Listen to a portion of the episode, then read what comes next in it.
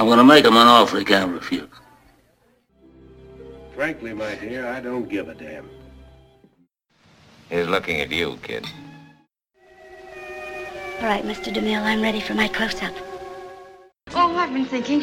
Oh, what do you want to do that for? Fasten your seatbelts. It's going to be a bumpy night. They call me Mr. Tibbs. Welcome to episode 4 of 99 Years, 100 Films, the podcast where we look at every winner of the Best Picture Academy Award in release order to see why the film is so highly regarded and see if we would make the same choice for Best Picture today, and if it really deserves that mantle of Best Picture. This time around, we are looking at Cimarron. This is the 1931 adaptation, not the later adaptation. So just some of the pertinent details. This version was released on February 9th, 1931. Directed by uncredited director Wesley Ruggles. Based on a novel by Edna Ferber, with writing credits going to Howard Estabrook and Louis Sarecky. Yeah, and from there, well, shall we go through the basic plot? Sure. All right, so, yeah, this, like last week's, it's not a very clear narrative structure. It's essentially following the lives of members of one family from the Oklahoma land rush until the early 20th century.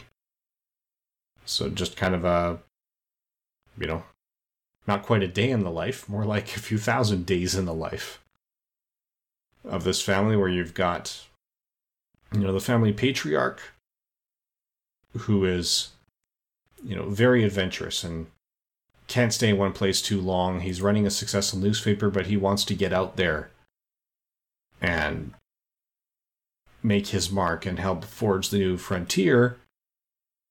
That's Richard Dix as Yancey Cravat. His wife Sabra Cravat, played by Irene Dunne, would much rather just, you know, settle in, pick one spot, put down roots, and build a family there, which puts a lot of strain on their marriage because they end up spending a few years apart at a time, where she stays behind in Oklahoma writing the newspaper while Yancey is out gallivanting and adventuring, to the point where near the end of their lives, or at least near the end of Yancey's life, they're so far removed that they don't even really know where he is at any given time. This is the type of epic that I struggle with from a narrative structure perspective. You mentioned in our last episode, you know, war films and westerns are not your forte. I struggle somewhat with epics that are structured around great spans of time.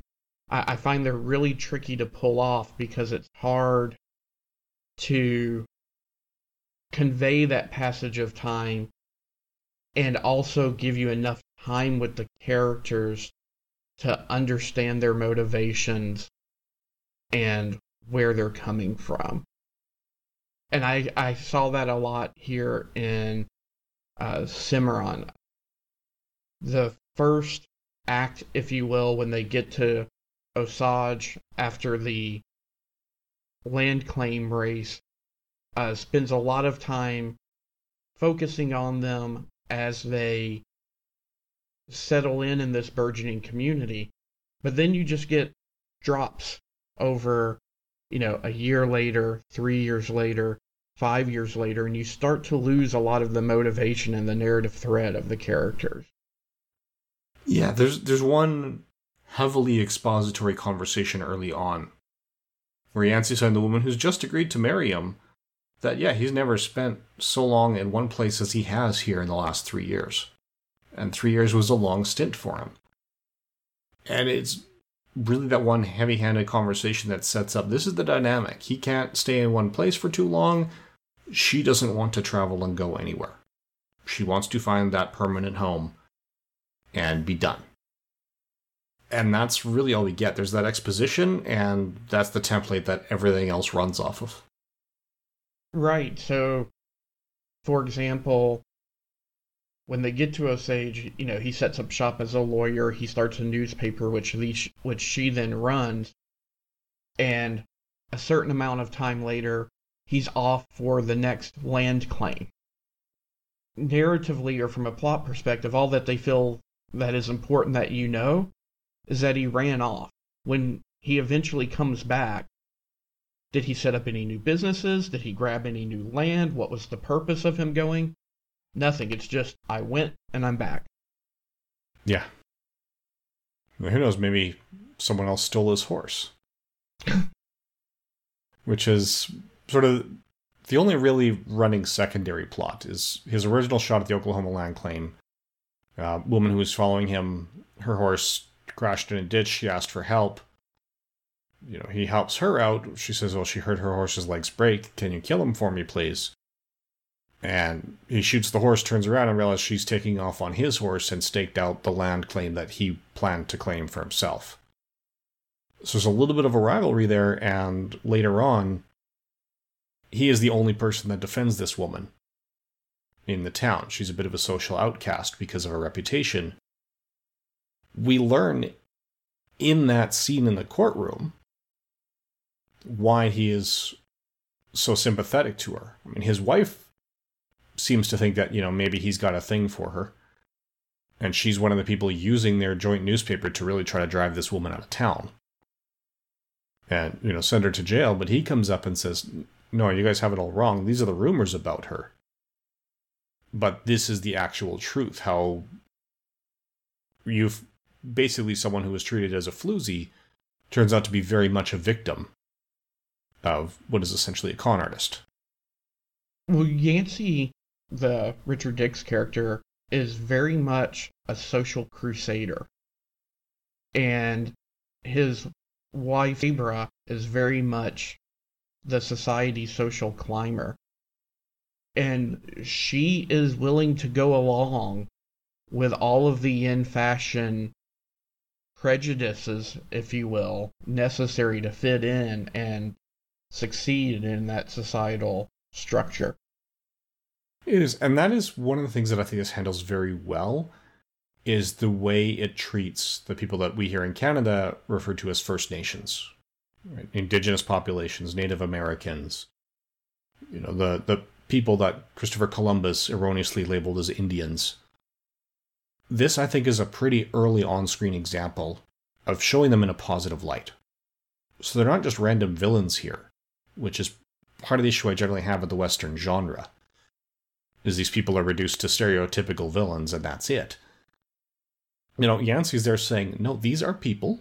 They deserve rights. They deserve our respect. When their son decides to marry a Native woman who's got very high standing within that Native community, Yancey's all for it, but Sabra's against it. We see over the decades Sabra's position soften to the point that she welcomes her daughter-in-law into the family. So how it handles the relationship to the Indigenous peoples, I think is fantastic, especially for 1931. That generally wasn't done, which is part of the reason I find it so frustrating the way the African-American peoples are treated for pure comic relief based on their stereotypes. It's looking at going, how do you not see that you're doing it? It tackles active prejudice against Native Americans as a social issue, and then actively wallows in, I'm going to call it, passive racism of the African-American characters. And the reason why I call it passive is it's not a plot point like it is with the Native Americans. But you're right. There's an African-American child who I'm assuming is a servant, because this is set post-Civil War. Isaiah, who wants to go with the family, most of his screen time is committed to him being the comic relief, but there's his tragic death to where some bandits ride into town There's a shootout. The Cravat's young child was out playing in the streets when the shootout breaks out. Isaiah's the first one to notice it and the first one to try and do anything to help, and he gets shot and killed. Yancey helps deal with the bandits, and there is 15 minutes, it felt like, devoted to, oh my God, the poor white child is safe. Aren't we all relieved that nobody really got hurt? Isn't it such a good thing that nobody was seriously hurt? And at the tail end of that scene, there's a sorrowful Yancey carrying in the dead Isaiah, and no one really comments on it. Mm-hmm. I mean, you could tell that Yancey is bothered by it. To Yancey, losing Isaiah is a loss. But right, to everybody else, it is post-Civil War, but Isaiah is still treated as property. To the point that before going to Oklahoma, Isaiah asks to come with them. His mom says, no, you're staying put. He stows away in their gear and says, I really wanted to come. And Yancey and Sabra are like, yeah, okay. As far as we know, his mom never even finds out the kid is safe and with them. They essentially kidnap him with the child's consent. But fundamentally, they're kidnappers. It's like, okay, he wanted to come, and they're still treating him like property. And there's other stereotypes. Like, we get to town, and it's like, oh yeah, Isaiah, you want a minute? I bet you they've got watermelon. And, you know, Isaiah's all thrilled. Oh yeah, watermelon? Really? It's the speech patterns, everything. Right. And it just, I find it so frustrating through this whole film that one minority group is treated so well and this other minority group is treated so poorly. I've never read the novel, but did you feel like the movie focused on the wrong main character? I felt like it focused on Yancey because Yancey was the more bombastic and colorful character, but this really needed to be Sabra's story.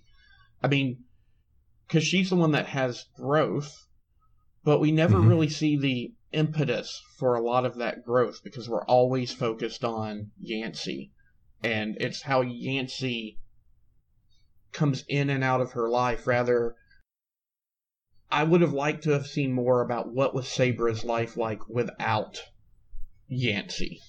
Yeah, I agree completely. Because even when you see glimpses of what it's like without him, it's because in the scene, the other guys are like, yeah, so, you know, I know he's been gone 3 years. You're doing well. But that's just the opening of the scene. They chose that scene in particular because that's when Yancey comes back. So it really was the difference. Because, as you said, we see almost no growth from Yancey. The only piece of Yancey's story that's missing is how he finds himself in his final status quo. Right. Because at the end, when I say they don't know where he is, he seems to essentially be a homeless person at an oil rig very near Sabra, who doesn't even know he's in town. There's an accident on the rig, and Yancey dives in and essentially sacrifices his life to save lives of others. And it's a complete coincidence that their paths cross again.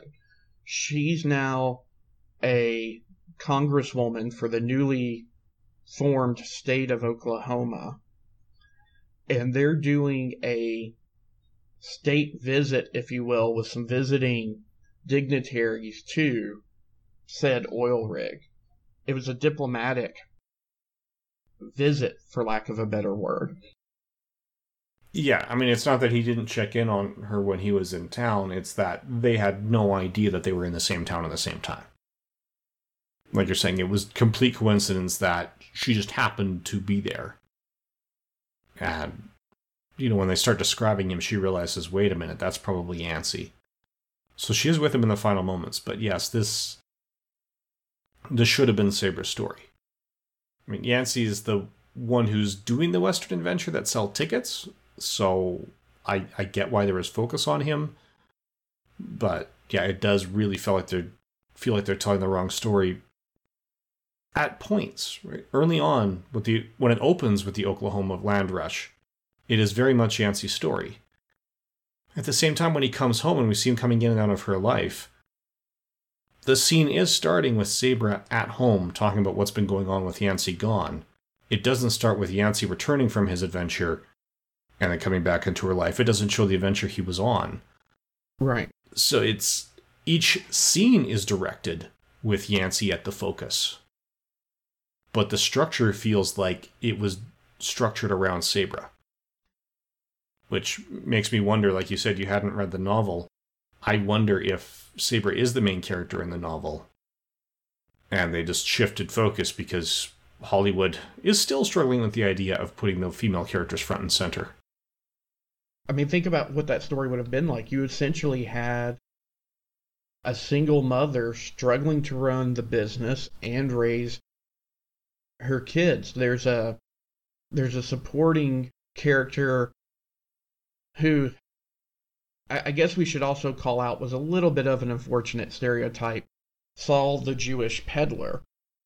But if Saul becomes a respected businessman in the community, you kind of get the feeling that he's the surrogate head of the household, kind of filling in as the father while Yancey's gone. Yeah, he's that sort of the acting chair, so to speak, of a corporation who's been in that chair for 6 years, or 10 years, or 30 years.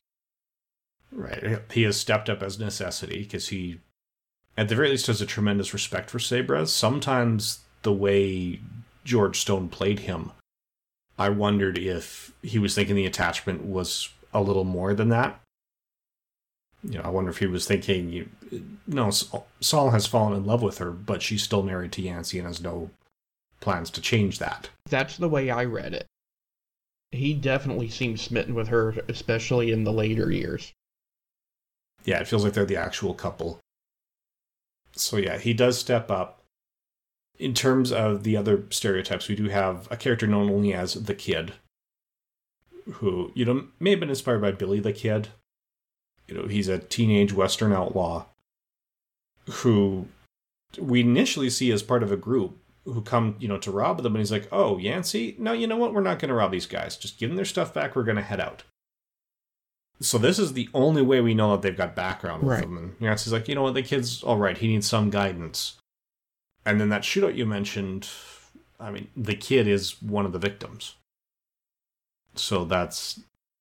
Now I can kind of see the people not lamenting the loss of the kid. I mean, yeah, on the one hand, he is the white guy, but on the other hand, he was the villain who instigated the whole thing. Right? He was very much the bad guy in that situation.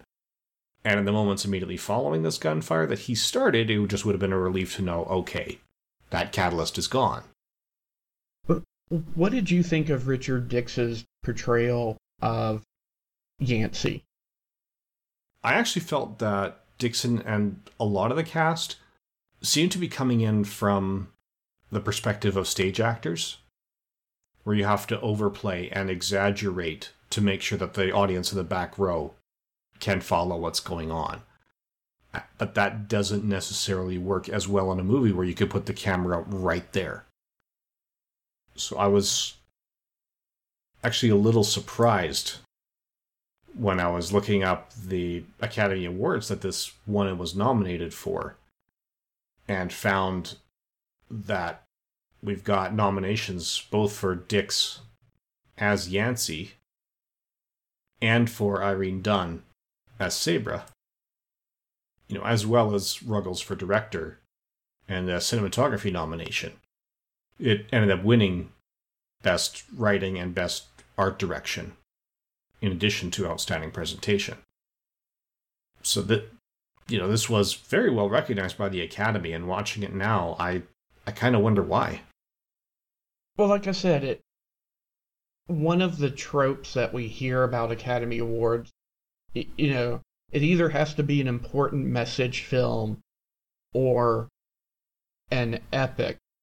And I don't know that that's actually criteria that people use when they're voting as part of the Academy. A lot of people in retrospect refer to this as a Western epic, and I think that's what it was trying to be, and it probably succeeded on those terms for the early 1930s. Mm-hmm. In an off-air conversation, you had referenced How the West Was Won. Cimarron cannot hold up to How the West Was Won as a Western epic. You know, I think time has just passed this by. It was well received by the Academy at the time. So Richard Dix was nominated for the acting Oscar, which went to Lionel Barrymore for A Free Soul. Now, I haven't seen Barrymore in that role, but I've seen Barrymore in enough other roles that I'm going to go on a limb and say they made the right choice. Even though the other nominees that year were Jackie Cooper for Skippy, Fredric March for The Royal Family of Broadway, and Adolphe Menjou for The Front Page. Now, I don't know Menjou, but Barrymore, Cooper, and March. Right. You know, I know them. Jackie Cooper, to me, is Perry White. So many decades later. For Best Actress, again, Irene Dunne was nominated, but ultimately lost. The winner was Marie Dressler for Min and Bill. The other nominees were Marlene Dietrich for Morocco, Anne Harding for Holiday, and Norma Shearer for A Free Soul. So, again, Marlene Dietrich is definitely no slouch. Right. Norma Shearer is a talented actress who was playing opposite Lionel Barrymore, who won in his category. The art direction is one where, yeah, I don't pay a huge amount of attention to art direction, but I'm going to say, you know what, that one they probably deserve. Because as we've said, this is a story that spans decades. And the set dressings, the costuming, everything reflects which year that scene is set in. Even if things like minor changes in the knickknacks, right? In the living room in their homes, 4 years later, yeah, they've got a new fancy dish on that shelf instead of the old one. So they were putting a lot of effort into that. It would be so easy to have just made the living room and used the same living room set for the full 20-year span of this. But no, they were adjusting things. I asked about Dix's performance because one of the things that ran through my mind was, I know the Looney Tunes character Foghorn Leghorn was a take on a radio character that was done on one of Fred Allen's radio shows. I can't remember the name of the particular voice actor, but there was a Southern Senator character on his Talk of the Town radio show. And I'm wondering if that, in turn, was inspired by Richard Dix's performance in Cimarron. Could be. I'm not familiar with that character, so that's not something I can speak to. So you may be right, because he was, like I said, he was overplaying a little bit, mm-hmm. and it's almost a stereotype. Now, I admit I've seen a lot of old movies. I haven't seen a lot of old Hollywood movies from this era. I've seen a lot of the European films, so, a lot of your, the French New Wave, a lot of the German Expressionist films. Most of the Hollywood films I've seen are more like Buster Keaton and, the Universal Horror series that were out around this time. And we mentioned earlier, this was around the same period, although it may or may not have been the same season as James Wells' Frankenstein. Right? So just to put it in context in terms of what else was going on in theaters. So, yeah, it's one, I don't know if it, if this is a case of like John Carter, where people are saying, oh yeah, it's all the standard tropes, it's boring, we're used to that, but this was like the first to do it. Right. Right, so this may be where some of these tropes started. In our last episode, I mentioned how war films and westerns are my two least favorite genres, and how All Quiet on the Western Front was a war film that for me overcame the genre, and I still enjoyed it and found it easy to recommend. Cimarron does not do that for the westerns for me. I would say if you like the western epic, you may consider it, but don't go in with high hopes. If you don't have a taste for the genre, then yeah, I'm going to say if you don't have a taste for the genre, then you've got a better way to spend 123 minutes. My father was really big into Westerns. This doesn't even feel like a Western to me. Like, the first half does, but then it stops being a Western right around when the film hits 1900. Which makes sense, because historically speaking, the Western era was over. Right. Yeah, it just, for me, that Western first half failed to really get me invested in the characters. Right. I mean, the only one I had interested was Sabra, to see if we would see her change her mind, given all the outside pressures, about the treatment of the Native Americans. But to me, it felt almost like a cheat, because what's strongly implied in the film is that part of the reason Yancey is pushing so hard to earn respect for the Native Americans is because it looks like he's got some Native American ancestry, which to me undermines the message. Now it makes it feel like maybe it's more for personal gain, especially when you compare that to the way they're treating other minority groups. It feels like that message that could have been quite powerful just gets gutted and emptied because of the way Isaiah and Saul are treated. Well, and it goes back to, what did we not see? You know, when we see Sabra's acceptance, it's in a very public political ceremony. Is Sabra really like that behind closed doors? We don't know. If she is, was this a Yancey Jr. put his foot down and said, Mom, if you hold to these ways, you're never going to see me or your grandchildren again? We don't know. Yeah. She went from, I never want you to see her again, to I'm glad to welcome her in my house. And as you're saying, the I never want you to see her again conversation is in the living room. Whereas she's a welcome member of our house is when she is a government representative at a formal banquet. Yeah, so it's just, yeah, I feel there was the potential for a great message there, but there's too many outs and caveats built into the story structure for it to really hit home the way I felt it should. Do you think that was intentional? Do you think maybe they felt like it was maybe becoming, or had the potential of being, viewed as a message film, and they wanted to veer away from that? I don't know that there would have been a stigma about message films in 1931. I wonder if it was just, in 1931 there was a general fear of offending people, so I think they're trying to give hooks so it could be read either way. You know, like we talked about last month, you know, maybe the fact that they chose to represent the German soldiers rather than the Allies gave them a little more flexibility in their warts and all approach. So I'm wondering if here, you know, if they had those hooks in the outs and, you know, maybe she really believes it, maybe she doesn't, if that was just their way of getting it out there without outraging the racist components of the audiences and potentially facing boycotts and lower distribution numbers. Because that was an era where they definitely wanted to play it safe. So how did this stack up against the other nominees? Well, if we look at the scores for Cimarron itself, the IMDb rates out of 10. This got a 6.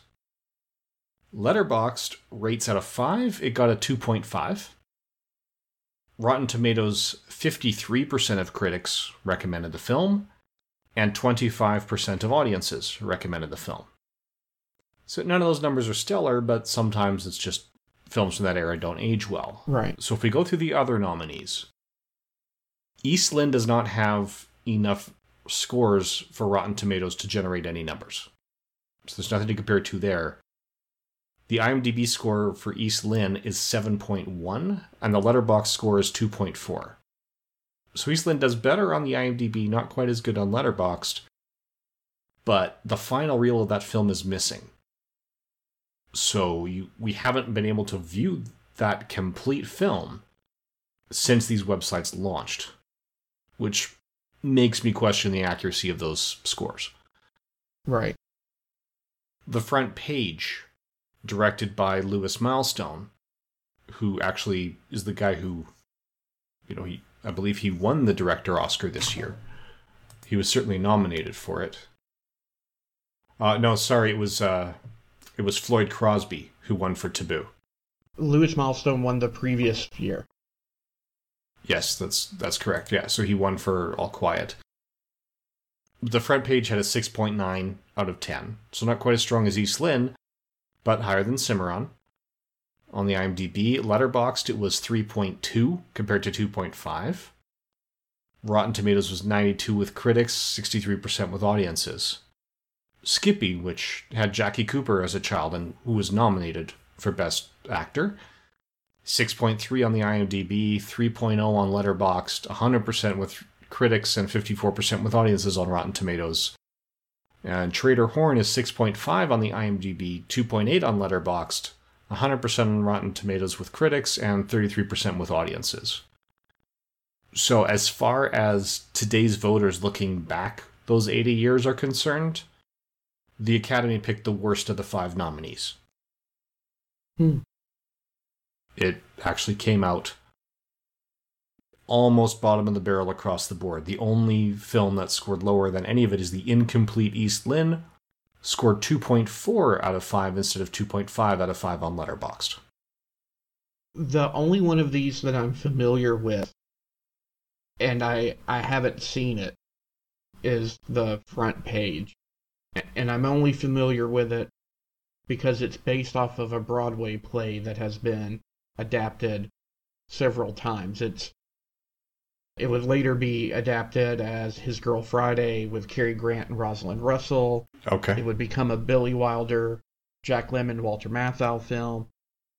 And in honor of Michael Bailey, to bring it all back to Superman, it was also done as Switching Channels with Christopher Reeve, Burt Reynolds, and Kathleen Turner. Okay. Yeah, so I wasn't aware that that was the source, but I am actually familiar with Switching Channels because, as a child, I was looking for everything Christopher Reeve was in because of Superman.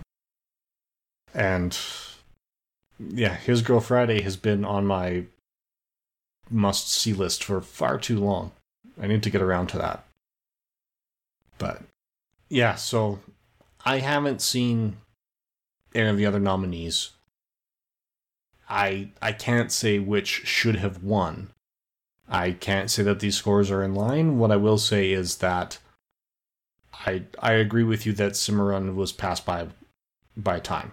It hasn't aged well, and it wouldn't surprise me if asking the Academy to revote on complete copies of every film that came out from this season would end up with it not even making it onto the ballot anymore. I would say that's a very distinct possibility.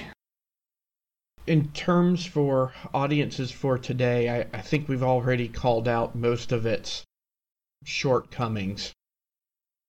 And I will say, if you are a fan of art direction, that's an Oscar nomination I will give it. That's one that I think is very well deserved. Osage, Oklahoma was a huge set that they built for this film and later became the basis for the RKO lot. Yeah, it is important in history. But comparing it to other movies, we were talking offline about how this came out the same year as Frankenstein. Mm-hmm. Frankenstein came out in November of this year. Okay. So it wouldn't have been the same season as this. That one would have been, you know, up against next month's winner, Grand Hotel. But this came out 5 days before the Todd Browning adaptation of Dracula.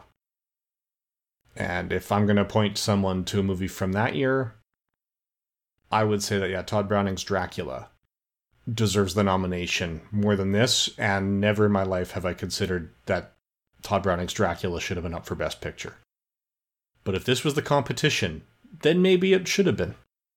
You know, that's an interesting proposition.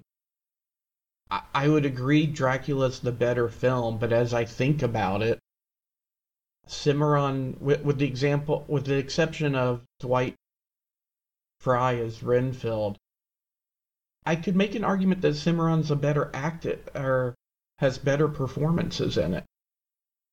I don't know. Look, I would also put Lugosi in there. Lugosi wasn't a fantastic actor. I mean, to bring it back to Superman, he's like Christopher Reeve. I will say Christopher Reeve, to me, is still the perfect Superman. Nobody has done it better. But I haven't been impressed by Christopher Reeve in any other role. It could be the same for Lugosi. He was perfect in that role. I would recommend a film called The Black Camel. It's one of the early Charlie Chan films that does not have Charlie Chan in the title name. But Bela Lugosi has an excellent supporting role in that. If you haven't seen it, I would check it out. Okay, I haven't. Yeah, I know him mainly for Dracula, for Abbott and Costello Meet Frankenstein, where again he's playing Dracula. And from there, basically to Ed Wood. Yes, we do not want... Be careful following that recommendation. Don't confuse The Black Camel with The Black Cat. No, different film. Also Bela Lugosi, but yeah, very different. All right, so... You know, I guess the last thing is, who would we recommend this movie to? I could see recommending it to someone who perhaps is interested in this period of history.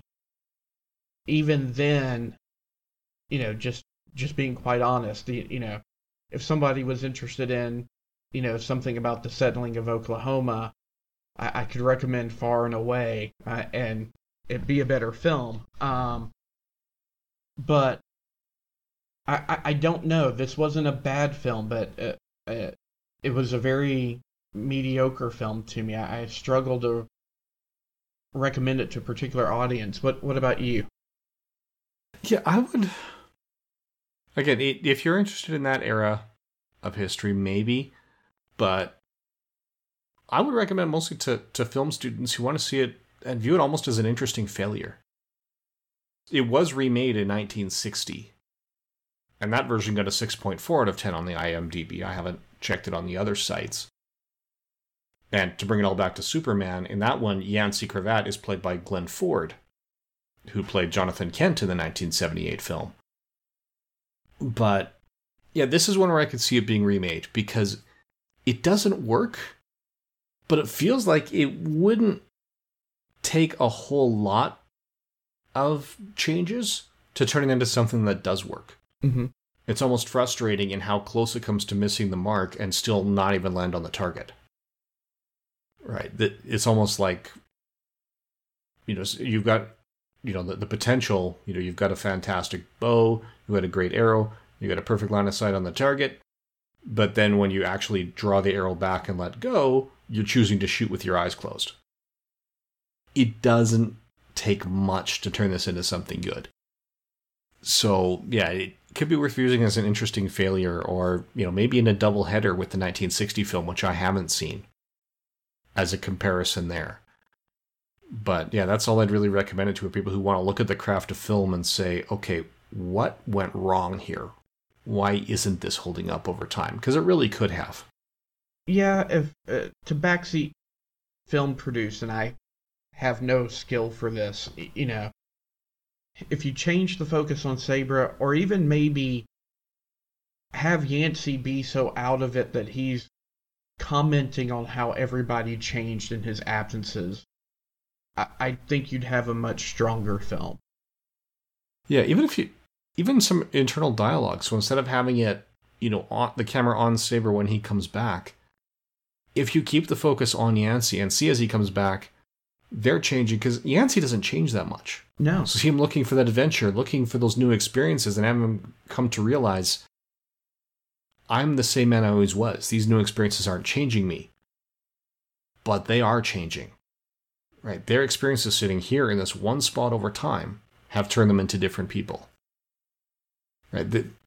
like I said, it's almost frustrating because there is so much potential here, but it just feels squandered. It's almost there, but just doesn't make it. Okay. Well, I guess that about wraps it up for this month. So, just invite everyone to join us next month as we look at Grand Hotel. That's the 1932 film, directed by Edmund Goulding, and starring Greta Garbo, John Barrymore, Joan Crawford, Wallace Beery, Lionel Barrymore. So, I honestly haven't watched the movie yet. It's sitting on my shelf, but it definitely has the right cast. So we'll see where that comes. All right, and yeah, so finally, thank you for listening. Thanks, everyone. My mom always said life was like a box of chocolates. You never know what you're going to get. Please, sir, I want some more.